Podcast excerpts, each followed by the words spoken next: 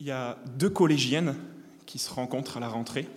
Elles sont chrétiennes toutes les deux, elles s'en rendent compte et elles sont contentes, elles peuvent parler l'une avec l'autre. Elles ont des prénoms un peu bizarres, elles s'appellent Passine et Acta. Et Passine, elle dit à Acta, je suis trop contente de savoir que tu es chrétienne, ça va peut-être m'encourager, parce que pour moi, la vie chrétienne, c'est difficile. J'ai l'impression qu'il n'y a pas grand-chose qui change dans ma vie. C'est peut-être parce que j'ai grandi dans une famille chrétienne, du coup j'ai l'impression que tout est un peu naturel pour moi, mais en fait ça me décourage. Comment est-ce que tu vis ça, toi, Acta? Acta lui dit, ah, toi, tu as de la chance. Moi aussi, je crois comme toi, et je sais que Dieu, il peut nous changer. Je vois bien que Dieu, il me montre des choses qui doivent changer au fond de moi, mais pour moi, c'est dur, parce que je fais plein d'efforts. J'aimerais bien mieux obéir à mes parents, par exemple, mais ça avance pas grand-chose. Moi aussi, je suis découragé. Acta et Passine, ce sont euh, deux collégiennes qui vont être amies parce qu'elles sont toutes les deux découragées. Elles ont besoin de passer du temps ensemble, absolument, parce qu'elles ont une, une vision de la vie chrétienne qui est seulement à moitié vraie et donc totalement fausse. Elles ont une vision à moitié vraie et donc totalement fausse de ce qu'on appelle la sanctification. C'est un mot compliqué. Passine, vous l'avez peut-être remarqué, elle s'appelle Passine parce qu'elle attend passivement que sa vie change. C'est que la moitié de la vérité. Et Acta, elle agit, elle fait tous ses efforts, mais elle galère quand même. Qu'est-ce que c'est que ce grand mot qu'on vient de poser sur la table, la sanctification Si vous tournez juste une page en arrière, vous vous rendrez compte que c'est d'abord ce que Dieu veut pour les chrétiens. Chapitre 4, verset 3, on avait commencé cette grande partie de la lettre qui démarre au chapitre 3 par cette phrase, Ce que Dieu veut, c'est votre progression dans la sainteté. Et tout ce qui découle dans la suite, c'est cette idée, Dieu veut votre sanctification. Il veut que vous progressiez. Et en fait, ce n'est pas juste une bonne nouvelle et une envie pour les chrétiens ce matin. Si tu es là ce matin et que tu n'es pas chrétien, peut-être que cette progression, ça t'intéresse aussi. J'en veux pour preuve peut-être l'intention que tu as ou ce que tu as déjà fait de t'inscrire dans une salle dès la rentrée.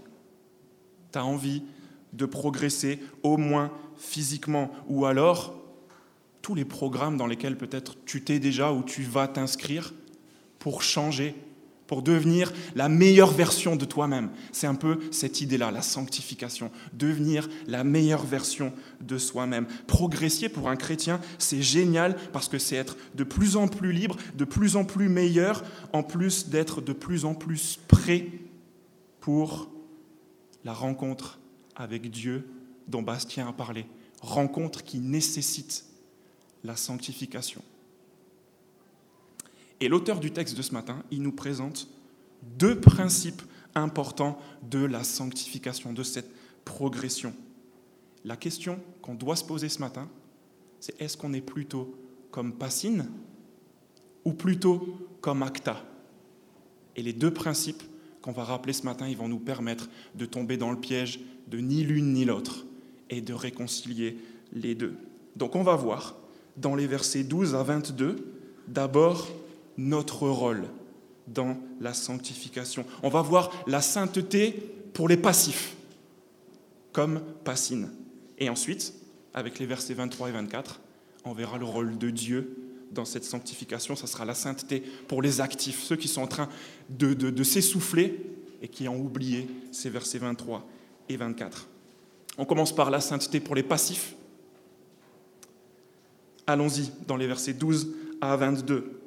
Avant de démarrer euh, ces versets, non seulement les chrétiens comme Passine, ceux qui sont un peu passifs, ont été exhortés à partir du chapitre 3. Paul, il, il, il les a invités vraiment, on l'a lu tout à l'heure, à progresser dans la sanctification.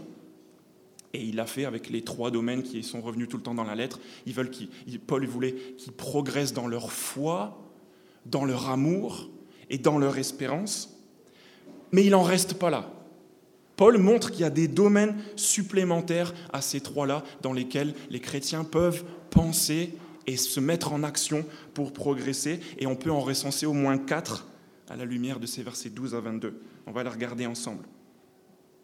Ça veut dire que si je suis un jeune chrétien, comme Passine, que je ne sais pas trop par où commencer, je peux regarder ces quatre éléments-là. Mais c'est aussi pour les vieux chrétiens qui avancent depuis un moment et se disent, bon, j'en suis arrivé à un niveau où je vois pas trop ce que je peux faire de plus. Regardons un peu ces quatre domaines-là. La paix, versets 12 et 13. La patience, le verset 14. La bonté, le verset 15. Et notre piété, dans les versets 16 à 22. La paix d'abord, dans les versets 12 et 13. Est-ce que vous êtes en conflit actuellement avec quelqu'un? Même si ce n'est pas un conflit ouvert. Ça peut être des parents, ça peut être des frères et sœurs, ou ça peut carrément être des responsables, des gens qui sont au-dessus de nous, même dans l'Église. Dans les versets 12 et 13, on a une situation qui est peut-être spécifique à Thessalonique, on n'en sait rien, mais qui nous fait réfléchir à notre capacité d'être de plus en plus en paix, et spécialement dans un contexte d'inégalité. C'est facile d'être en paix avec les gens qui nous embêtent pas trop et qui sont à peu près à notre niveau, mais avec ceux qui nous donnent des ordres, c'est un peu plus galère. Verset 13, à la fin du verset 13, qu'est-ce qu'on lit? Soyez en paix entre vous. C'est qui vous? Ben vous, ce sont les deux groupes que Paul euh, euh, présente. Même si l'église à Thessalonique, vous vous souvenez, on l'a dit, elle est très très jeune, il y a déjà des gens qui sont considérés comme des responsables. C'est très certainement les gens qui sont les plus riches dans la communauté. Et du coup, ça attise peut-être un peu la jalousie, j'en sais rien, mais ils sont chargés, à cause de ces richesses que Dieu leur a confiées, de prendre soin de l'autre partie, qui est juste la, la personne lambda dans cette Église. C'est ce que semblent indiquer les verbes qui sont utilisés. Qu'est-ce que je peux faire concrètement pour progresser dans la paix à l'intérieur des inégalités? Deux choses très concrètes. Paul dit, un, frères et sœurs, nous vous demandons de reconnaître. Deux, ayez beaucoup d'estime et d'amour. Reconnaître et estimer, et ici la traduction est très faible, c'est estimer avec beaucoup d'amour. C'est vraiment quelque chose d'exagéré. Ce qui implique, pour reconnaître et pour estimer avec beaucoup d'amour, de connaître ces personnes. En fait, on va faire très simple, pour progresser dans la paix, on devrait pouvoir choisir de mieux connaître, je sais pas, en rencontrant par exemple, en posant des questions, pour pouvoir estimer et faire grandir notre amour, avec ces mots forts là, pour ceux même qui nous dirigent dans le Seigneur. On peut prendre rendez-vous avec nos responsables PEPS pour encore mieux les connaître, pour les estimer. Et ainsi, on progresse dans la paix entre nous. Verset 14. Faites preuve de patience envers tous. C'est le deuxième champ d'investigation. On peut progresser aussi dans la patience. C'est une super nouvelle dans certaines de nos relations qui nous exaspèrent. Je ne dis pas ça juste parce que je suis un parent. Nous tous, on a des relations qu'on peut fuir, qui nous exaspèrent, dans lesquelles on a du mal à rester patient. Et dans ce cas, on est rassuré parce que Paul il est en train de décrire la situation de l'Église. Dans son Église, il y a des gens d'abord, numéro un, qui vivent dans le désordre. À Thessalonique, on le sait, on l'a lu les dernières semaines, ça se traduisait par des gens qui profitaient un peu des autres, qui travaillaient pas, par exemple. Ça, ça fait perdre patience. Il y a aussi des gens qui sont abattus. Il faut savoir que dans cette ville-là, on aimait, dans ce coin du monde-là, à cette époque-là, on n'aimait pas du tout les chrétiens. Donc imaginez bien qu'il y a des gens qui vivaient des brimades et qui, qui étaient complètement abattus, qui se disaient J'ai plus la force, j'ai plus envie de continuer. Ça demande de la patience, de la persévérance, de passer du temps avec ces gens-là. Et enfin, il y a des gens, d'après ce que Paul dit, qui sont faibles, avec qui c'est dur aussi de persévérer, d'être patient, parce qu'on a envie de manquer de douceur, de compréhension, on a envie d'aller trop vite peut-être. Donc, pour progresser dans la patience, on peut s'engager, d'après ce que Paul dit, à avertir ceux dont le comportement ne reflète pas une juste compréhension de la bonne nouvelle de Jésus. On peut s'engager à réconforter des gens qui sont découragés ou en général soutenir, avoir de l'intérêt pour des gens plus faibles, peut-être, ça rime avec, plus jeunes que nous. C'était le deuxième champ d'investigation. Troisième champ d'investigation, la bonté au verset 15. Recherchez toujours le bien. On en a besoin de progresser aussi dans la bonté. Qui d'entre nous peut lever la main maintenant et dire qu'il se met jamais en colère? Qui ne regrette jamais une réaction excessive? Qui ne s'est jamais lamenté, jamais apitoyé? Qui n'a jamais usé de froideur distante pour faire comprendre à quelqu'un qu'il avait été offensé Qui n'a jamais eu envie de se venger C'est nos réactions aux offenses. C'est ce que Paul dit et prévient quand il dit que personne ne rende à autrui le mal pour le mal. On rend le mal de se mettre en colère à cause du mal qu'on a reçu. C'est un truc qui est devenu presque naturel pour nous. Et Paul est en train de dire, on peut progresser là-dedans. Au lieu de recevoir le mal et de rendre par la colère, par exemple, on peut rendre par du bien. On peut trouver des moyens de rendre du bien à la place de la colère, par exemple. Et non seulement envers les chrétiens, c'est ce que Paul dit, n'est-ce pas? Soit entre vous, soit envers tous les hommes envers les secrétaires de la mairie de Toulouse qui ne sont pas sympas du tout. Désolé s'il y en a ici. Envers nos collègues qui nous irritent. Envers nos employés qui sont longs à la détente. Envers nos frères ou nos sœurs qui rentrent dans notre chambre sans frapper. On peut répondre à ces offenses-là par quelque chose de bien.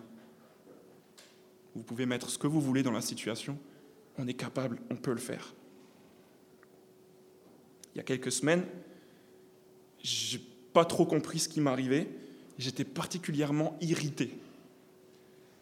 Et j'ai dit à ma femme, j'ai l'impression d'être en colère, mais je ne sais pas pourquoi. C'était un truc de l'intérieur, j'en sais rien, un mélange de chaleur et de, de, de, de frustration, j'ai toujours pas compris. Mais ça me rendait triste. J'avais l'impression qu'il y avait un truc qui me dominait. Et en fait, c'est un de ces moments qu'on vit tous de se rendre compte d'un domaine de progression pour nous. Et j'ai lu ces versets-là. Soyez toujours joyeux. Priez sans cesse. Exprimez votre reconnaissance.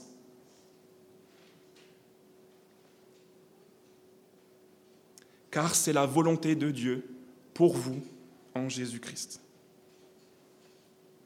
Qui d'entre nous ne ressent jamais le besoin de lutter pour être joyeux? Qui est tout le temps euphorique? Et qui est, en bonne santé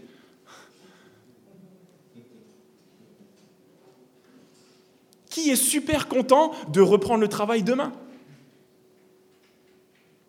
Verset 16. Soyez toujours joyeux. Les enfants, qui c'est qui est super content de retourner à l'école dans une semaine? Vous pouvez le vivre en étant joyeux. Qui d'entre nous est arrivé à un niveau satisfaisant, qui lit le verset 17 et qui se dit, ma communion avec Dieu, elle est incroyable dans la prière Bien sûr, j'ai pas besoin de progresser là-dedans. Non, on a besoin, quand on entend ces choses-là, on se dit, je suis pas au niveau. On a besoin de trouver des moyens de progresser dans ce domaine. Et ça serait vraiment une grave erreur d'attendre que ça vienne naturellement. Moi, je connais personne qui a progressé dans la prière en attendant que ça se passe. On doit mettre des choses en place, on n'a pas le choix.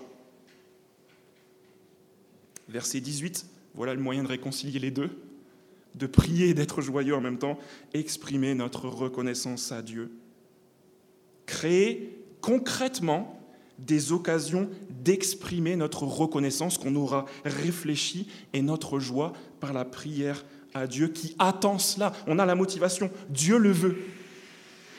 C'est à nous de créer les moments et de réfléchir aux raisons. On n'a pas le choix, ça ne viendra pas tout seul. C'est à nous de le faire.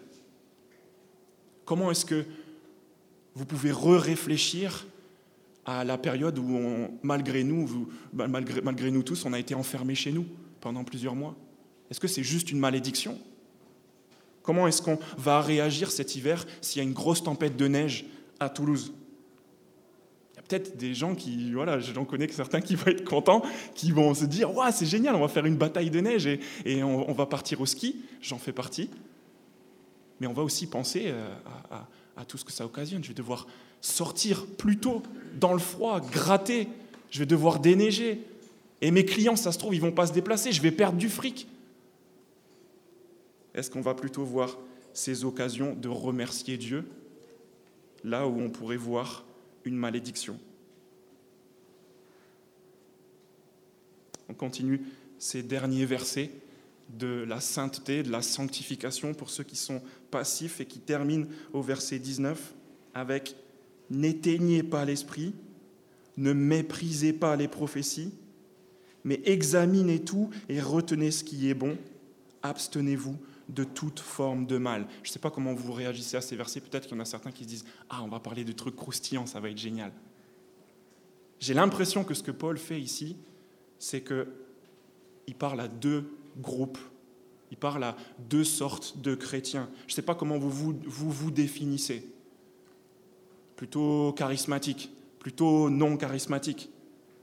En fait, peu importe, Paul parle aux deux et il les invite tous les deux à faire des progrès. Dans les versets 19 et 20, il dit des choses qui peuvent déranger certains chrétiens. N'éteignez pas l'esprit, ne méprisez pas les prophéties. On se dit c'est contre nature, un chrétien ne peut pas éteindre l'esprit. Mais toi, il est en train de dire devenez pas des fossiles, ne vous fermez pas. Il y a un risque ici.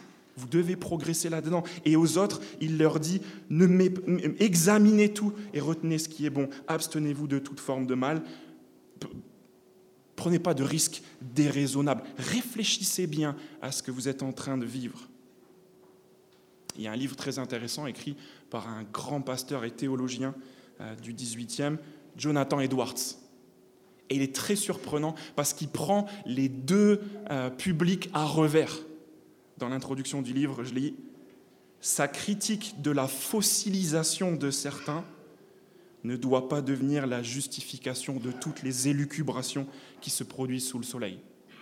Et inversement, son analyse et son explication d'événements inhabituels ne doivent pas conforter ceux qui se cachent derrière la complaisance d'une religion de sécurité. On a tous des progrès à faire dans ces quatre domaines, c'est sûr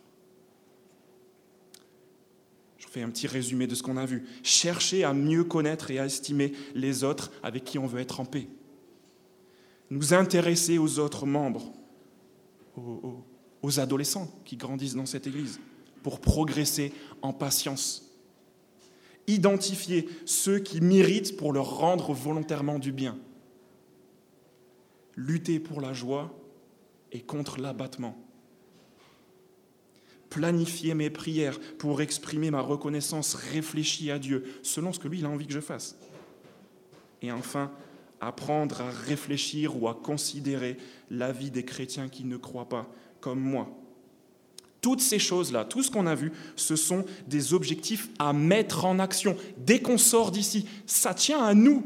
Ce sont des impératifs qui nous sont adressés. Si on ne le fait pas, ça ne bougera pas, c'est sûr. Le risque qu'on court, comme Passine, si on s'y met pas maintenant, si comme elle, on croit que ça arrive tout seul, qu'on n'a aucun rôle à jouer là-dedans, mais en fait, c'est de se décourager. En réalité, on verra des progrès dans ces domaines dans nos vies si on les prend à cœur. Et c'est le message avec lequel ceux qui sont tentés par la passivité doivent repartir d'ici. Il n'y a rien qui bouge dans ta vie? Écoute bien ces quatre domaines-là et mets-toi en route. Maintenant, je veux préciser quelque chose de très important avant de parler de la sainteté pour les actifs. C'est la chose la plus essentielle, cette progression, cette sanctification dont on parle depuis tout à l'heure. Ce n'est pas un effort personnel pour s'élever vers Dieu. Comprenez-moi bien, comprenez bien ce texte, comprenez bien l'Évangile. la sanctification, oui, c'est un effort personnel, mais pas pour s'élever vers Dieu. Loin de là. C'est une très bonne nouvelle parce que c'est un effort personnel en réponse à l'action première de Dieu dans notre vie. Si le changement est envisageable, si on peut devenir quelqu'un de meilleur, c'est qu'en fait, au fond de nous, Dieu a déjà changé quelque chose de fondamental, sans quoi on serait en train de se débattre pour rien. Il a changé au fond de nous quelque chose de fondamental, il nous a déjà rendus saints. C'est la bonne nouvelle de l'évangile de Jésus-Christ. Oui, il nous commande de faire des efforts pour devenir de plus en plus ce qu'en fait il a déjà changé au fond de nous. C'est ça qui embête Acta et Passine. Elles, ont envie d'y aller et elles ne comprenaient pas pourquoi elles étaient bloquées. Il y a quelque chose au fond qui a changé. Ce qui nous aide à être en paix avec ceux qui nous dirigent. Ce qui nous libère pour être patients, pour être bons. Ce qui peut nous rendre joyeux et reconnaissants, même dans des circonstances horribles. C'est rien de plus que l'évangile, ce que Dieu a fait premièrement pour nous, la bonne nouvelle que Dieu nous a pardonné nos propres offenses pour qu'on pardonne à ceux qui nous offensent. La bonne nouvelle que Dieu est patient avec nous. Il est extrêmement bon envers nous et envers les autres dans l'Église, tellement qu'on n'a pas besoin de chercher au fond de nous en fait pour progresser. On a besoin de lui. On a besoin de ce qu'il a fait pour nous. On a besoin de prendre conscience de ce qu'il a fait. Et là, les choses nous motivent. Maintenant, voilà ce que les actifs comme Acta doivent se rappeler.